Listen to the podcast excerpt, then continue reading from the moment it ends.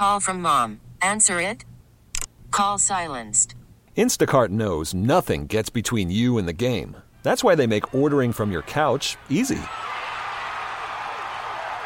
Stock up today and get all your groceries for the week delivered in as fast as 30 minutes without missing a minute of the game. You have 47 new voicemails. Download the app to get free delivery on your first three orders while supplies last. Minimum $10 per order. Additional terms apply. Well, good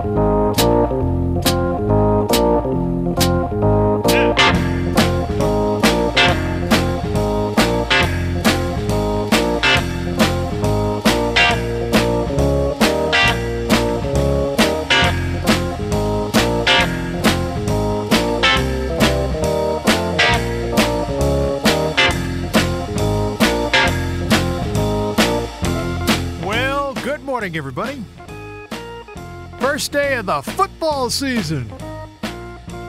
Oh, yeah. It's that time of the year we always look forward to. If for no other reason than the NFL preview happens around 7:30 this morning, that always puts a big smile on our face. Good morning, I'm Bob Salter. Up until then, we're going to have a good discussion with a guest who has joined us before on our program.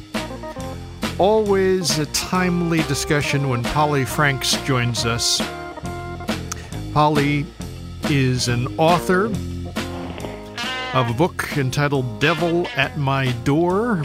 We'll talk about that in the course of our discussion. We're also going to talk with her about being the director of It's Not Your Fault. Polly, welcome back to our program. Good morning. Thank you. Good morning. In beginning this discussion, and you know, this will seem strange to the two of us because we've talked many times uh, previously and had very good discussions on air. But there are some people who are listening to our discussion today who've never heard our our previous chats.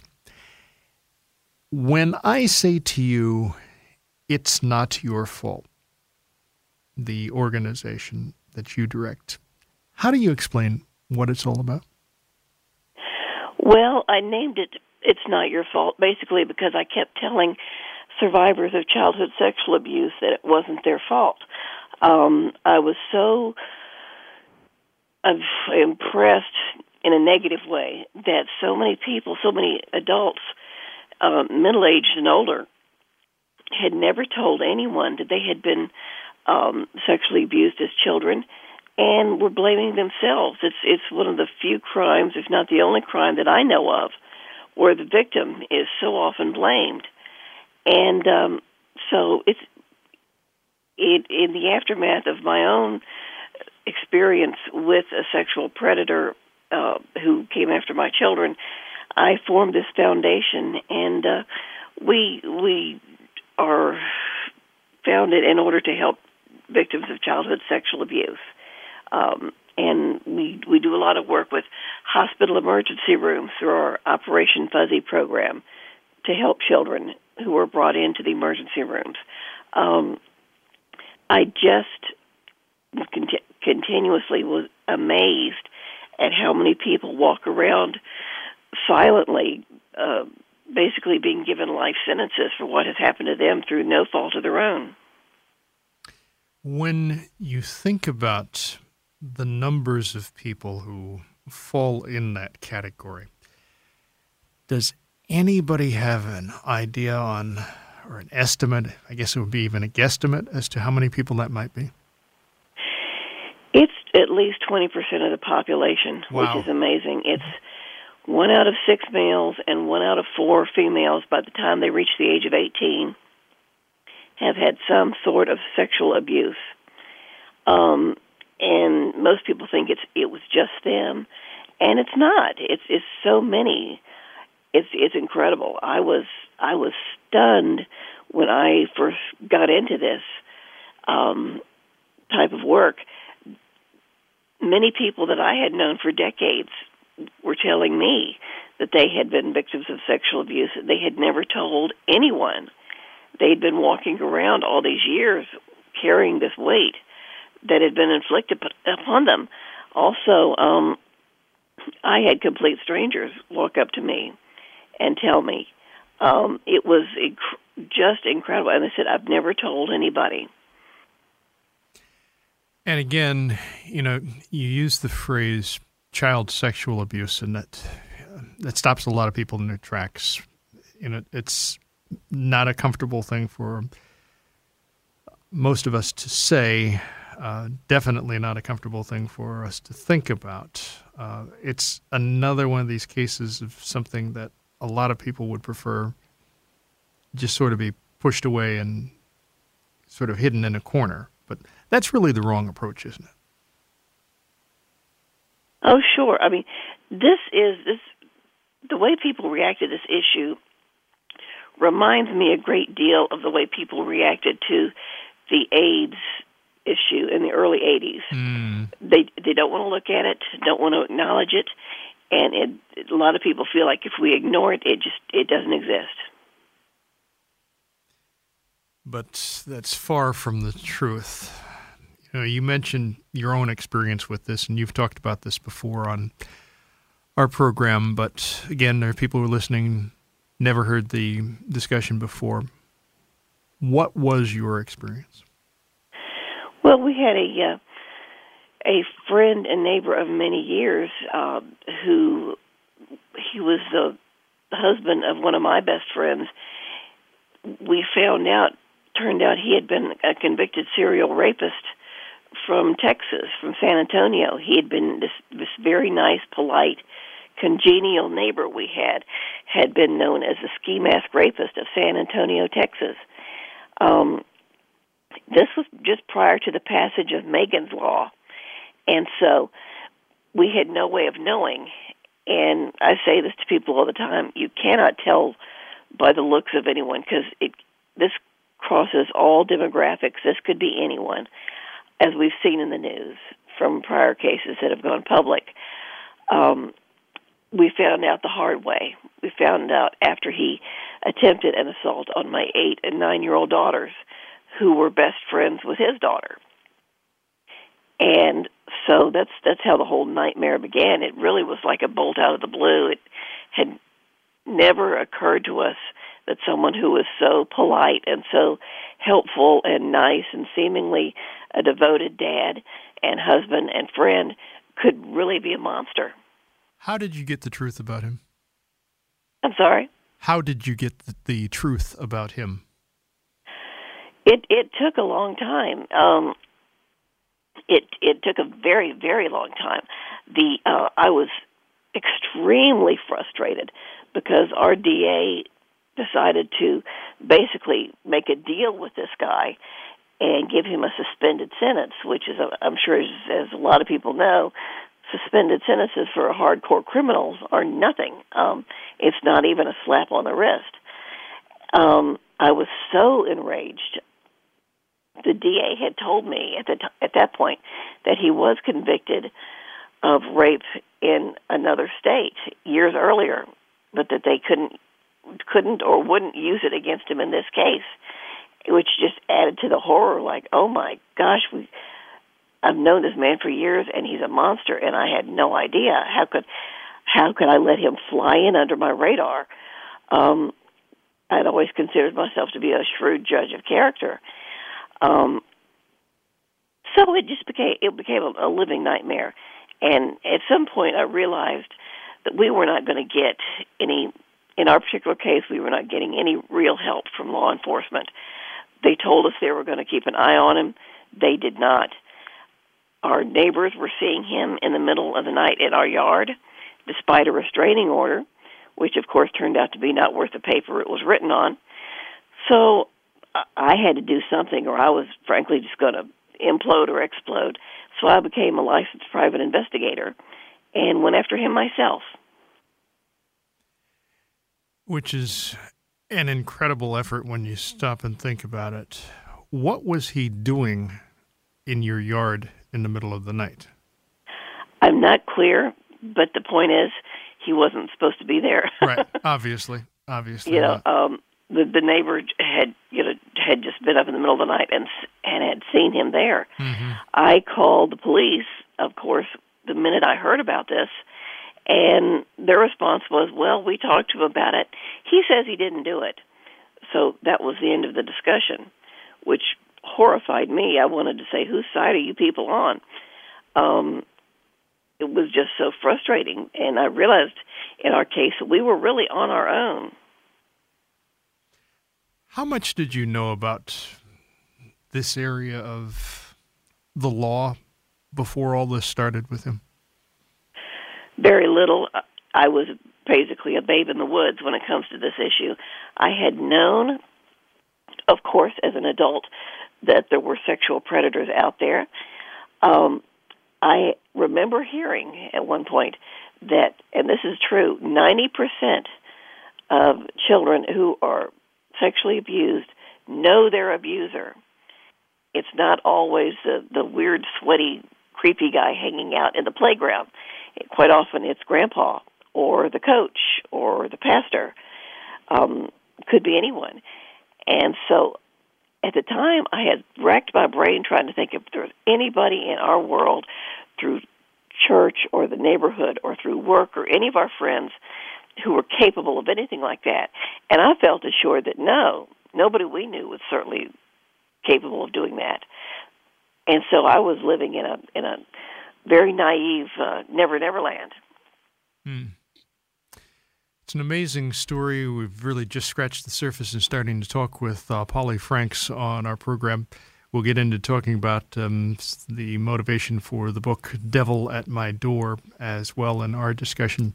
Polly is director of It's Not Your Fault, which is on the web, by the way, at It's Not Your Fault. That's all as one word, dot US.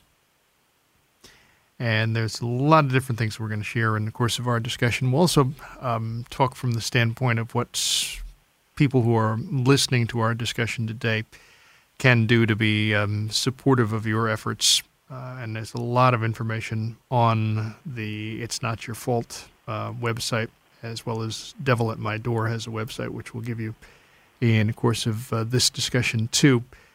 Um, different areas where I want to go, and I want to talk, too, about this whole issue, Polly, of um, law enforcement.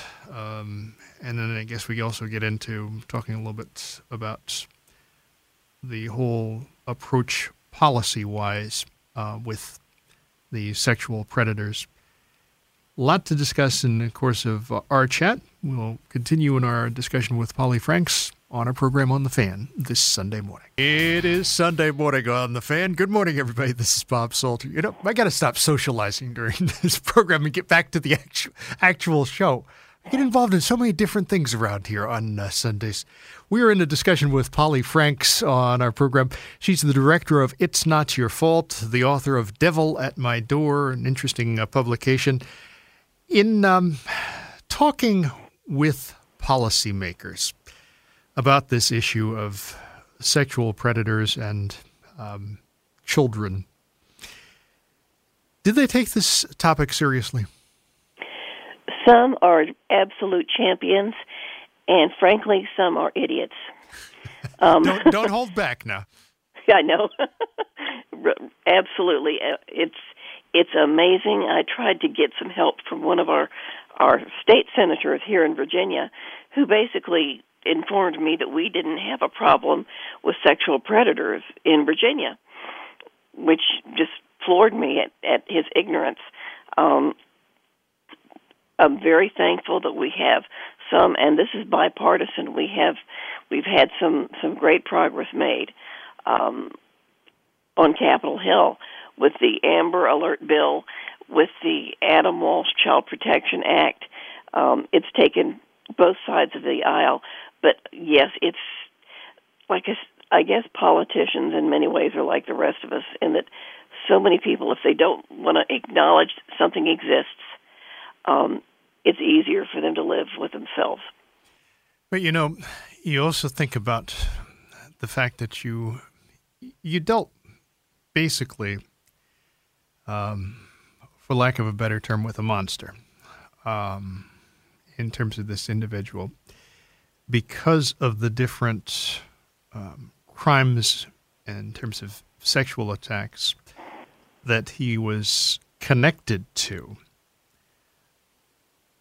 when you talk about the reality of something like this to this legislator, doesn't the person open up as opposed to saying, oh, you know, in Virginia we don't have a problem? I'm sorry, do they open up how? And do, does he open up? Does he become more receptive to what you're talking about? I mean, you know, you've had firsthand experience with somebody that, you know, basically you and I are both saying was a monster. Right, well, that the particular politician I was speaking to absolutely did not. Hmm. Um, kept looking at his watch and um, um, oh. was was as rude as he could be. Lovely. That's isn't that just lovely? Mm. I know, and he had just recently been reelected on a "Let's Get Tough on Crime" uh, platform, which which absolutely floored me when I met him one on one. That he could be one so rude and two so ignorant. Fortunately, he's he's no longer in office. Mm. Well, I guess there are some blessings that do occur. Yes. When we talk about this individual who, um, unfortunately, came into your life and had this horrific background, what ultimately happened to him? Well, I was, like I said, I was so frustrated and so enraged that our law enforcement wasn't doing anything. And then our neighbors were seeing him in the middle of the night in our yard. Um, I was so mad that when I, I became a licensed private investigator to go after him myself, um, it took three years. It took. It didn't happen overnight. It took a lot of work and a lot of just hanging in there. Um, just because if for no other reason I needed an outlet for my frustration and my rage. I had to do something. Um, it it took a very long time, but he is now thankfully in life do, doing life in prison in a supermax prison here in Virginia. So, is there any possibility that he gets considered for parole? At first, for the first 18 years, I was told absolutely not. Unfortunately, my state has passed a what they call geriatric consideration, which makes him eligible for parole now every three years, despite being given this life sentence without parole. Um, because he's 62 years old, it's 60 and over, which is, as I'm sure most of the listeners here will agree, 60 is not geriatric in this day and age. Um, and some people are not safe at any age. That's the thing is that, you know, you have to stop and look at the individual case. Um, looking at his case and, you know, the work that you have done uh, in this regard, This was a very um, bold step on your part, becoming a licensed private investigator. And as you said, you needed a, an outlet. Um, was that the only thing you ever considered in terms of a way of responding to?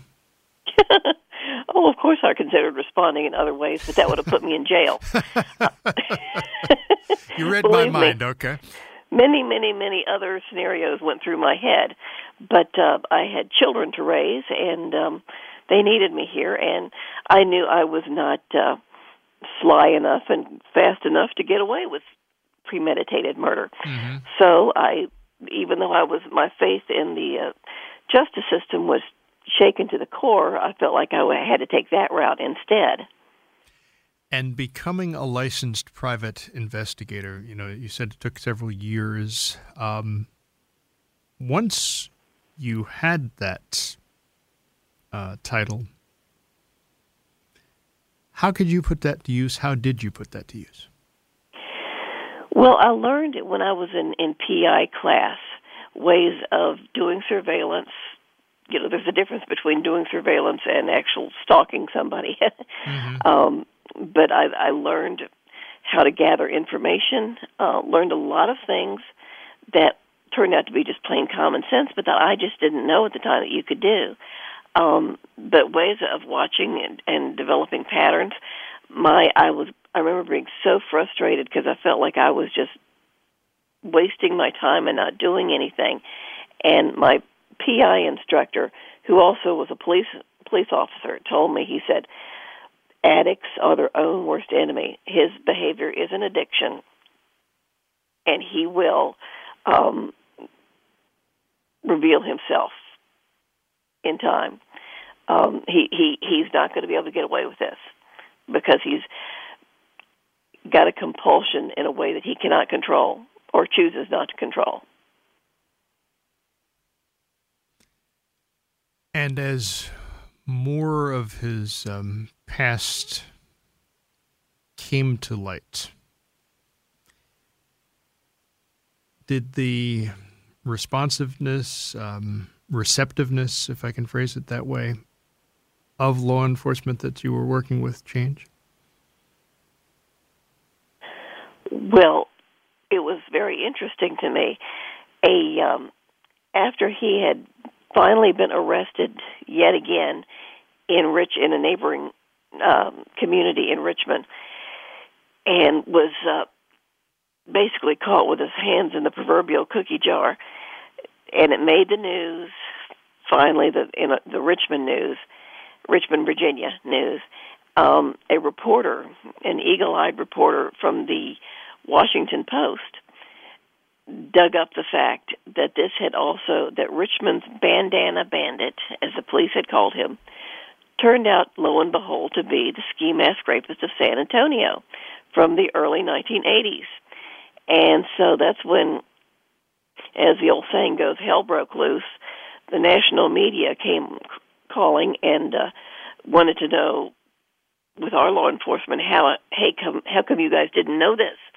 And of course, they had known about San Antonio, but they went into CYA mode, as as mm. I'm sure you can understand, yep. and and developed a, an acute case of amnesia, and uh, were telling the media they had never spoken to me about this. They knew nothing about his past, and uh, basically went into protecting themselves. Well, that must have made you feel lovely. Oh, absolutely. I mean, it's it's it's it's it's pretty enraging when you see the law, and see the. It wasn't the police officers, but the the DA and the DA's office lie um, and, and call you a liar on on local television, basically saying that no such conversation ever took place. Um, basically, just to protect their own careers. It was it was very eye opening.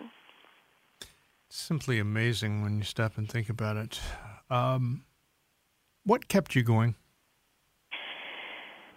My kids. Basically, I, I knew, even though I was mired in this, and it seemed like there was no way out. I knew that I was on the right side, and that I, I for some reason, that defied any kind of explanation to me. This had happened to us, and so therefore I had to do something about it. Um, so many people, I found out later, who had also been victimized by that man were so devastated. I knew of one particular mother who ended up dying. Um, and I believe the stress of this did this to her. She was a young woman. So the the wreck and the harm that was going on, so many times I felt like I was fighting a losing battle, but I just felt like I had to fight. There was really no other no other option. And doing the book, Devil at My Door, what did that do for you?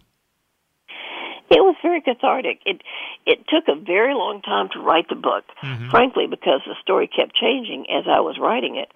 Um, but it was it was an outlet, and I wrote "Devil at My Door" not just to tell a very bizarre story, um, bizarre and yet very common story, uh, but I also wanted to give the reader information to protect themselves, to protect them, their own family, and to share things in the book that I had learned in PI class.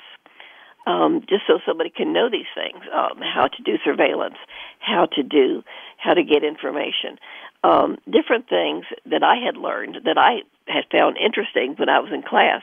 So I wanted to um, not really, of course, the story itself is not entertaining, but I wanted to share the story and inform people and empower the reader so that they come away with so much information about how they can be their own PI in many cases, how they can also keep from becoming uh, victims as we were, and how they can protect their own families.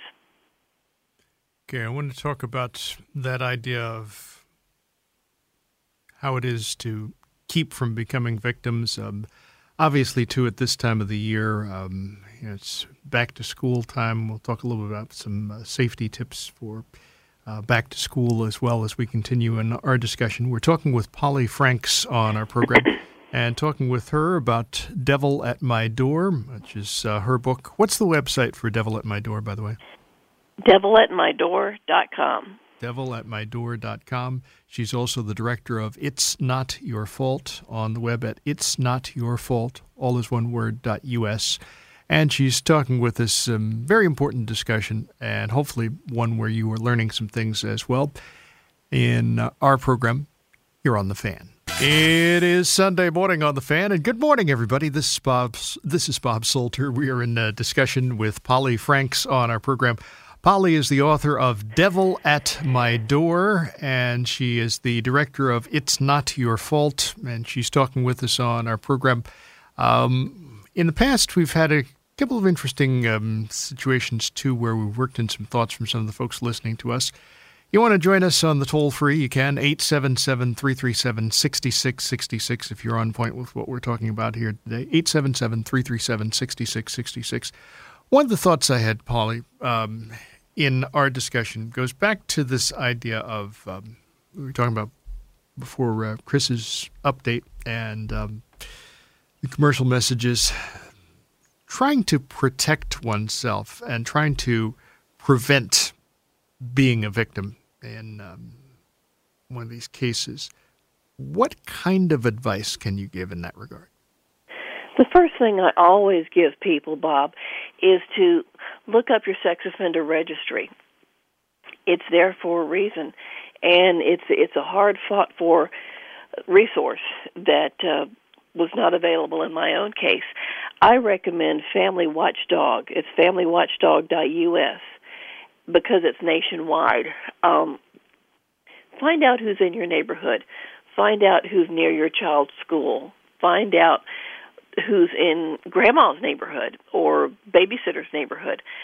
Any place where your child is going to be spending a considerable amount of time, um, who's in the neighborhood of your your temple or your church, uh, wherever your child is going to be spending time, find out who's in that neighborhood. With Family Watchdog, you could also get emails updated if a predator has moved into that address that you you list with them. Um, it has been a tremendous service for me um, because even since our nightmare, we've had, we've had more predators move in. Um, but it's it's an excellent tool to start with to just know to empower yourself. Find out who's out there. And I don't care if you live in a multi-million dollar home or if you are in the projects, you have an equal chance of having a predator in your community. And in some cases, multiple predators in your community too, because one of the yes. things when you look at a site like familywatchdog.us, you are absolutely shocked at how many people who fall in this category of being sexual predators right. are, are literally, you know, some people would say a stone's throw away. Pretty much. Um, and th- th- this also gives not only their home address, home locations, but their work locations. Um, so if they work near your house, or certainly anywhere near the the school bus stop, anywhere near the school, don't assume that just because the predator is not supposed to live near a school that he doesn't. There are too many predators and not enough law enforcement to keep that law going. It, it's up to us to find out. You know, in some cases a police department may have may have one person who falls in that category of being assigned to um, keep a watch on those who fall in this category of being sexual predators because of convictions in their past or guilty pleas in their past uh, to charges in that regard. And that one member of law enforcement could be watching a ton of people. And obviously, they're not going to be able to track or keep track of everybody and all of their movements and where they may be at all times. It's almost an impossible task, isn't it? Right. There's not there's not enough law enforcement to go around to do that. Um, laws may be in place, but you cannot count on them consistently being informed. Uh, to give you an example, uh, several years ago, right before Halloween, I discovered to my horror that we had another predator just around the corner from my house.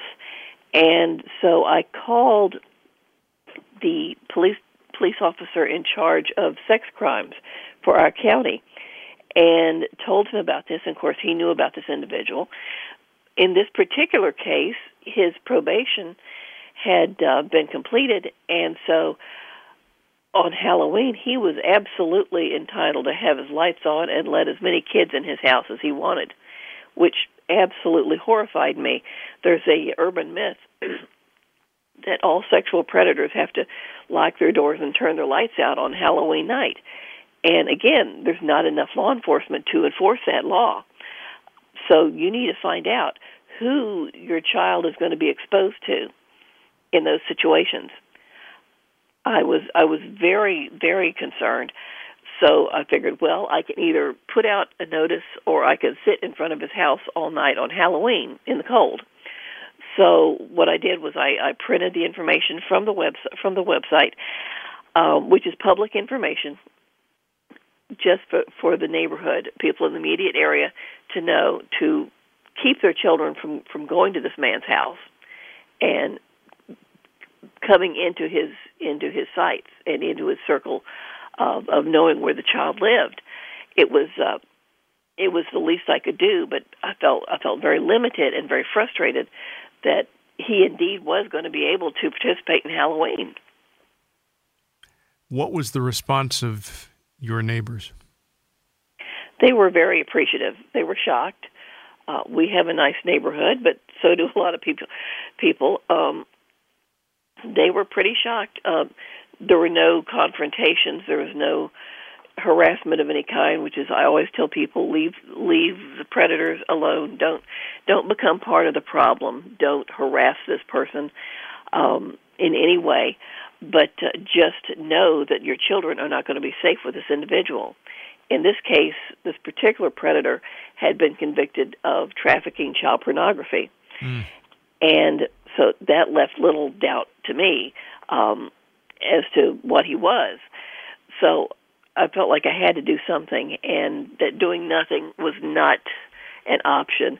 Uh, so many people had given our predator so many second chances, and the body count of victims had just piled up into the hundreds because of that. So I was not going to let this happen. Mm. And that night, did anybody send their or allow their children to actually go to his home? I hope not. I, like I said, I didn't sit in front of his house all night. Mm-hmm. Um, I had my own kids to deal with, but I'm hoping that some people were um, made aware and were wise enough to keep their children from him. This idea of the experience that you went through, um, the experience that your daughters went through, um, what do they say about this today, and how? I guess how what was the strength that helped them in surviving? Well, two things I made sure that they understood. The first and most important was that this was absolutely not their fault. This was 100% his fault. They were children, and there's no reasonable explanation for his behavior. Secondly, I wanted them to make sure that they understood that most men are not like this.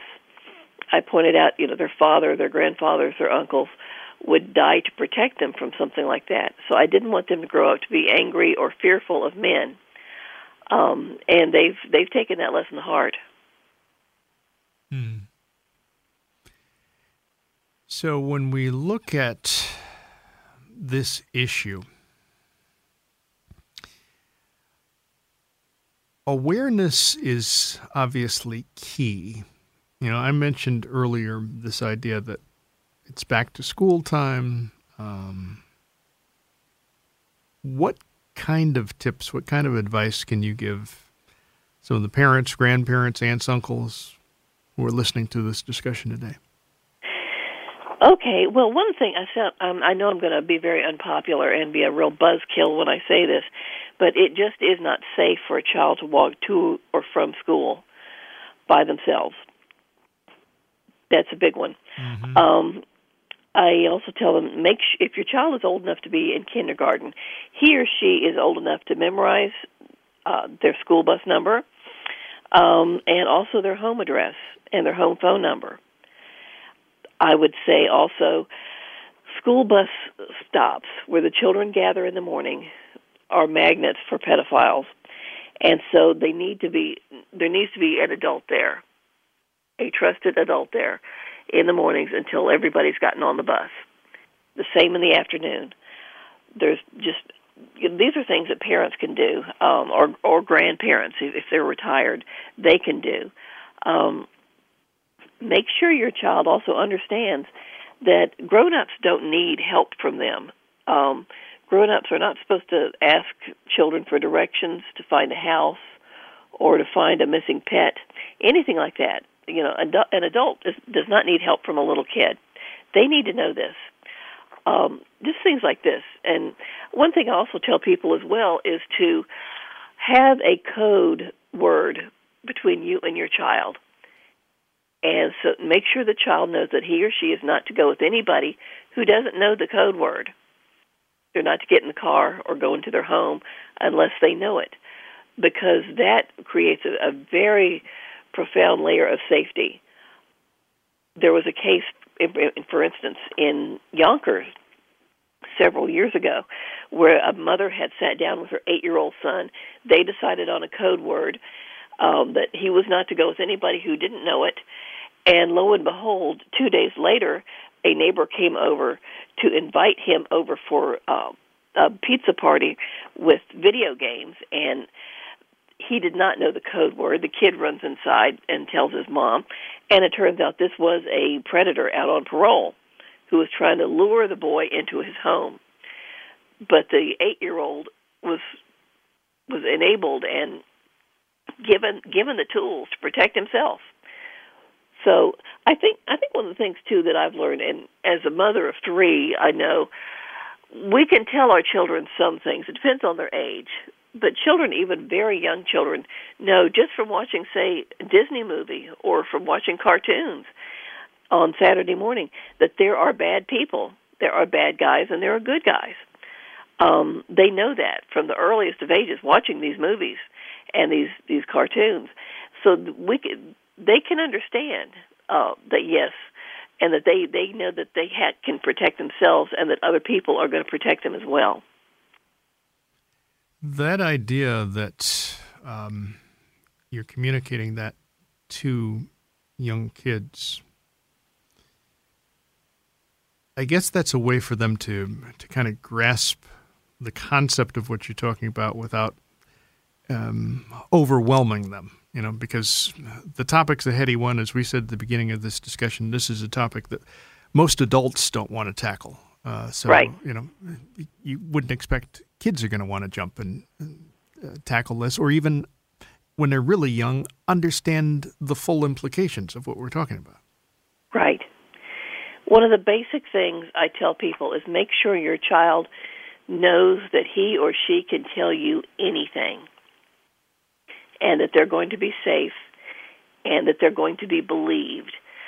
You would not believe the emails and letters I get from individuals who are well into middle age who are carrying scars not just from having been um, victims of a sexual predator, but from having gone home and told mom or dad and not being believed. And that that is it just as bad, if not worse, than the incident itself.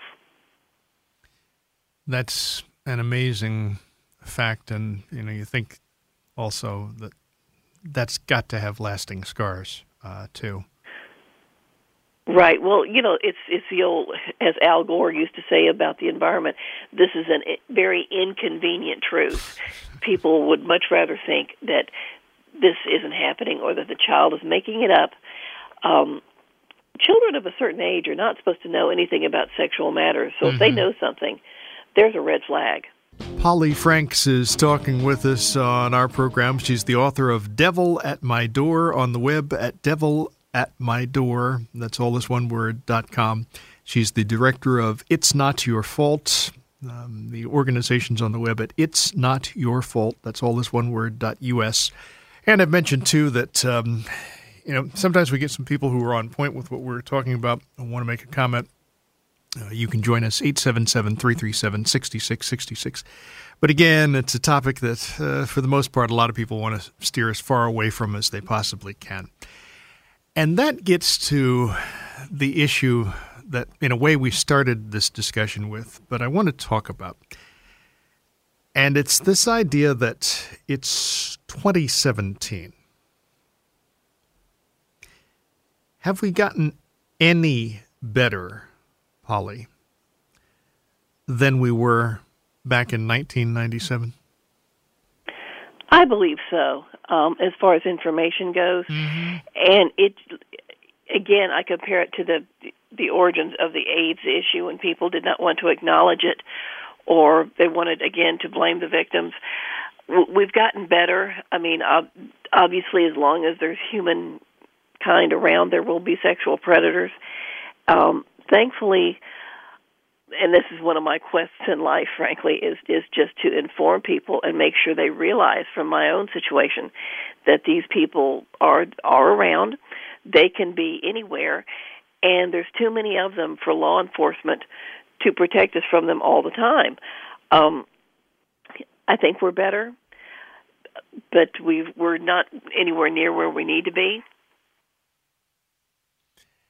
And being aware being alert. I mean, we hear this all the time with um, the topic of terrorism and how we should be on the alert if we see something, say something, etc. And especially with the um, anniversary or commemoration of 9 11 literally tomorrow. There'll be a lot more uh, talk in this regard, uh, too, over the next day or so.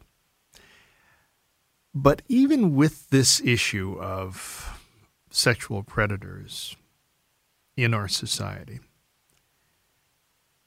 by being aware, by even being willing to talk about this topic, is that a way of actually addressing the issue in a fashion where, you know, this is not something where somebody can just lure your child and have their way with the child in a secretive fashion?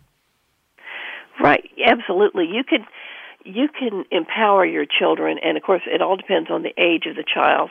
But you can empower your children um, to keep themselves safe to a point. Again, I go back to the the having a code word between parent and child.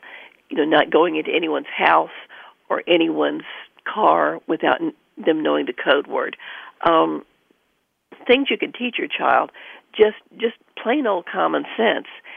And one thing I've run into again, as you've mentioned, so much denial. To me, and if what I have seen, denial on part of America's parents is one of the greatest dangers to America's children. Um, keeping your head in the sand and saying that it doesn't exist is not you're not doing your children any favors by doing that. Um, one thing I also do I, I recommend is for for children once once school is begun, if um, if it's at all humanly possible, children over the age of ten uh, should be allowed to have a cell phone to be used in emergencies only. Um, you know, I can make sure that they have direct dial to 911, to their parents' work numbers, to their home number, um, to a trusted adult, you know, such as grandma or someone that they know they they can trust. Um, have that with them, so all they've got to do is, is push a button. Uh, that's another layer of protection, and and again, it's a way of empowering your child, not in a fearful way, but saying, "Here, you know, you've got this power. You can do this," uh, because they've seen these things. They've seen uh, years ago there were the Power Rangers. There were these, you know, that they know about these um, heroes and the bad guys alone just from watching the the cartoons in the morning. Mm-hmm. What about considering the fact that we're talking on WFAN this morning?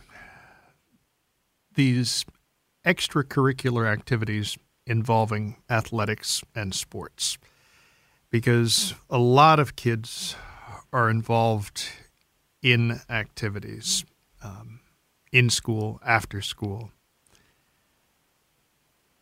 Does that put them at risk? Not necessarily. Um, I do believe you know the overwhelming majority of coaches and pastors and individuals who are involved with children have only their best interest. But to me, it is imperative for for Boy Scouts, for coaches, for it, any troop leaders, anyone should have a, be subjected to a criminal background check before they're allowed anywhere near a child. Um, it's just amazing how many people don't do it until after the fact, and then of course that's that's letting the horses out of the barn too late.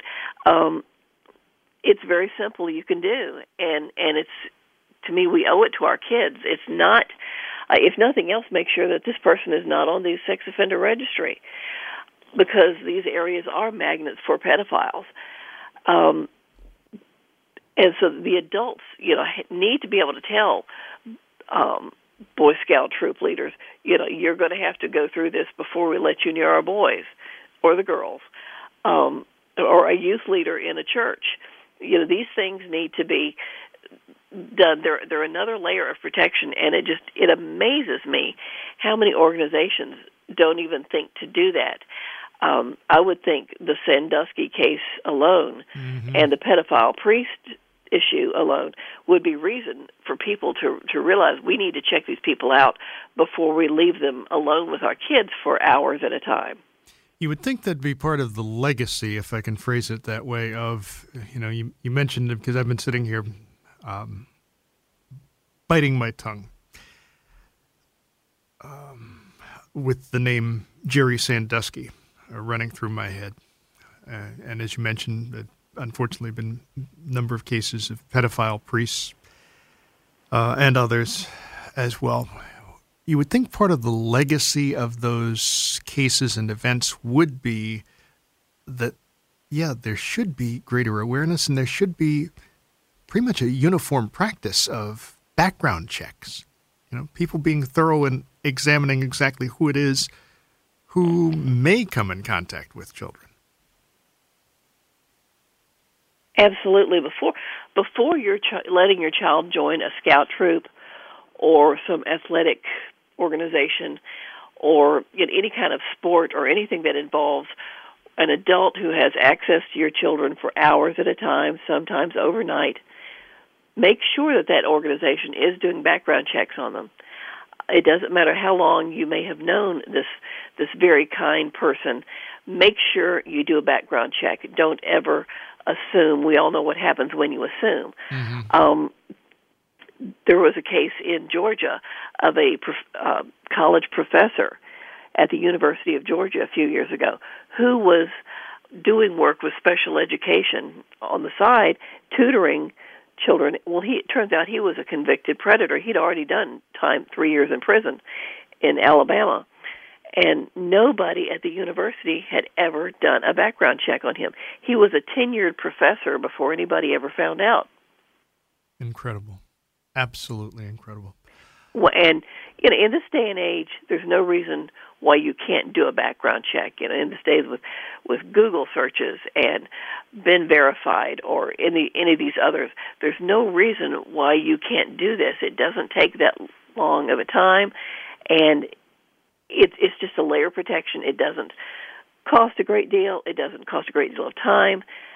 I just don't understand why people don't do it. It makes no sense to me. Polly Franks talking with us on our program on the fan this Sunday morning. It's the Football Sunday program as it evolves with Mark Malusis in the captain's role of that program after our 9 o'clock update this morning, and Boomer Esiason and the gang along with the NFL preview at 7.30. I'm Bob Salter. We're in a discussion that we started at the beginning of our program at 6 this morning, and yes, we go from 6 until 7.30 in uh, this time of the year in uh, football season. We're in a discussion with Polly Franks on our program. She's the author of Devil at My Door, Devil at My Door, that's all as one word, dot com, the uh, companion website for the book. She is also the director of It's Not Your Fault, It's Not Your Fault, all as one word, dot us, the companion website. People listening to our discussion today who are touched by what you've shared with us in this discussion, um, concerned about this issue, what can they do to be supportive of the efforts of It's Not Your Fault? Well, we're a 501c3 nonprofit, and uh, we certainly need help as much, you know, tax deductible donations as we possibly can. We have an Operation Fuzzy program um, as I call it, that we give um, stuffed animals and comfort, well, what we call comfort kits, to children in hospital emergency rooms. And we have uh, we've done this. We've worked this also with Presbyterian Hospital in uh, your neck of the woods, and basically several several hospitals throughout the country. Um, this is just to help comfort the child when they're in the emergency room, and the stuffed animal and the comfort kits, which are art supplies, give them a chance to tell their story in a non-threatening way, and to be able to tell what happened. Um, so that's that's our mission is basically to try to to get the child right away and make sure that they know it's not their fault. You're being believed. The grown-ups are going to who love you are going to take care of this situation and are going to protect you. How are those comfort kits received? They are they are very welcome received. The uh, this was created by me and by an individual who was a forensic nurse examiner here in Richmond, Virginia, and it was designed for the child, but also as a means for the medical personnel and law enforcement to be able to get information from a child in a non-threatening, non-confrontational way so they can find out exactly what has happened. And the stuffed animals are used often to show the child how and where they'll be examined. Um, and they're they're brand new, and they're for the child to keep. So you know, many many times, especially throughout the holidays, these are the only things some children get, mm-hmm. um, which is sad. But we're so happy that we can do this. It um, it's been very very successful in these emergency rooms both for law enforcement and for the medical personnel, but most importantly, it's been very, very effective for the children. So, for people who are interested in donating, they do that through the website. Yes, absolutely. There's a, there's a link on the uh, it's not your fault.us uh, for donations. Earlier in our discussion, you talked a little bit about Family Watchdog. Um, would you just talk about that from the standpoint of people who've just joined us in our discussion. What's that all about? Sure, it's it's a nationwide sex offender registry, and it's free.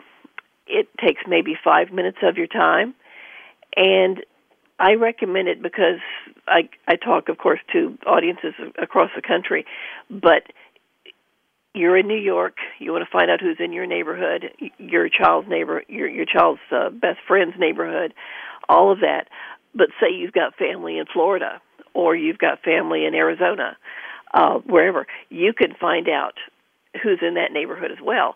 I had a, a coworker who checked this when when it first came out, and she found a neighbor of her mother in Los Angeles, a man right across the street from her mother, who was a convicted rapist. So she immediately called her mom and said, you know, be careful, don't let this man in your house. Amazing, isn't it? When you It stop is. and think about it, and also what it's also amazing what you can find because of the technology in this day and age too. Absolutely. That's why I so many reasons why I wrote Devil at My Door was to give that kind of information.